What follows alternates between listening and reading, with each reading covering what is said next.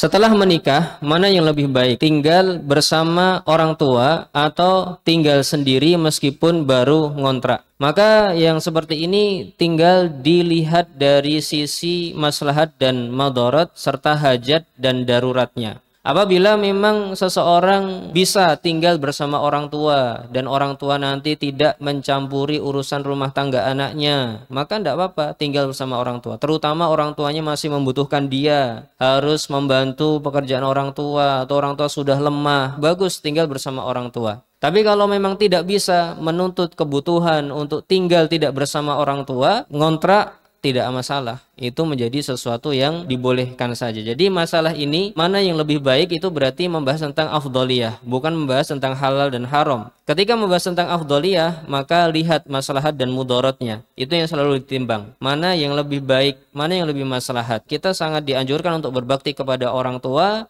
tapi kita juga dianjurkan untuk menjaga bagaimana keluarga kita itu baik. Maka dilihat itu semua. Kapan yang menjadikan keluarga kita baik dan kapan yang bisa menjadikan kita menjadi seorang anak yang berbakti kepada orang tua. Wallahu taala alam bisawab.